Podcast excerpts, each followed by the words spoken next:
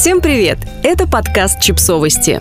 Мы знаем все о детях – чему готовиться, выходя на работу из декрета. Личный опыт и советы читательницы. Насколько сложно или легко пройдет выход из декрета на работу, часто зависит от специфики профессии, возможности работать удаленно и ценностей коллектива. В этом письме читательницы Нэн сошлось все. И готовность женщины максимально осознанно выстроить этот процесс, и понимающий начальник, и эмпатичный муж. Но и и при таких обстоятельствах проблем избежать не удалось.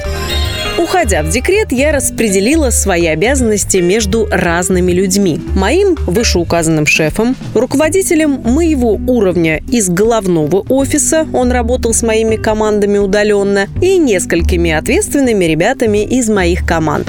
Распределяя обязанности, я заранее отметила для себя, от чего я хочу отделаться навсегда, а что хочу забрать обратно, когда вернусь. Таким образом, декрет помог мне делегировать то, что раньше было сложно отдать. Мы договорились с шефом, что я выйду, когда ребенку будет полгода, а когда ей было 4 месяца, мы встретились и утвердили это решение. Договорились о моем выходе на месяц раньше, но с плавным погружением в рабочий день. Я возвращалась к работе поэтапно. Первый месяц 20%, один день в неделю. Второй месяц 40%, потом еще месяц или два на 60% и потом на 80%. В пятницу не работала. При этом я старалась по максимуму работать из дома. В офис проезжала один-два дня в неделю. Конечно, мне приходилось иногда подключаться к каким-то вопросам, но в целом и я, и коллеги с уважением относились к моему рабочему графику.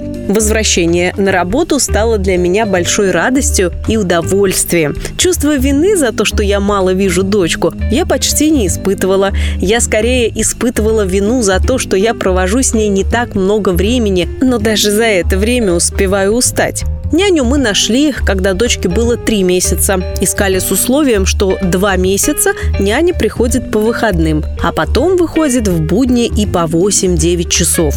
Это помогло нам освоиться с няней, привыкнуть друг к другу и присмотреться, хотя и не спасло от дальнейших смен нянь. Выход на работу позволил мне почувствовать себя человеком и профессионалом, продолжить зарабатывать и чувствовать себя финансово самостоятельной, отдыхать от ребенка, реализовывать свои ценности в карьере.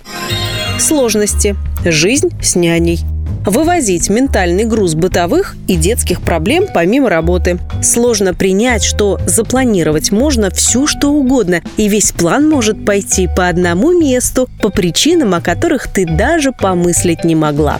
Сложно менять карьеру, потому что это расшатывает всю систему. Всякие незапланированные штуки, начиная от детских болезней и заканчивая переездом в другую страну, по умолчанию большей частью ложатся на меня. Даже несмотря на то, что мой муж адекватный, ответственный и договороспособный человек. Мне приходится помимо всего находить силы на переговоры о разделении обязанностей и постоянно отжимать свое время и пространство.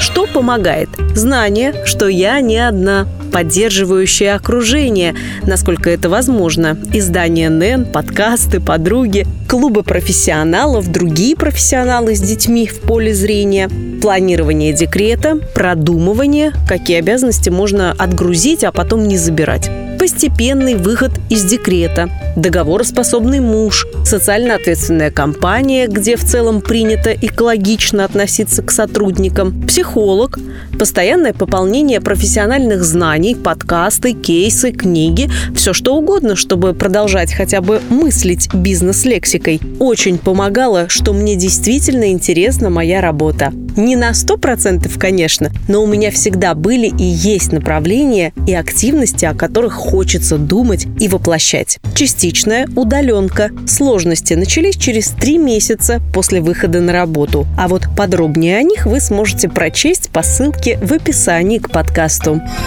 Подписывайтесь на подкаст, ставьте лайки и оставляйте комментарии. Ссылки на источники в описании к подкасту. До встречи!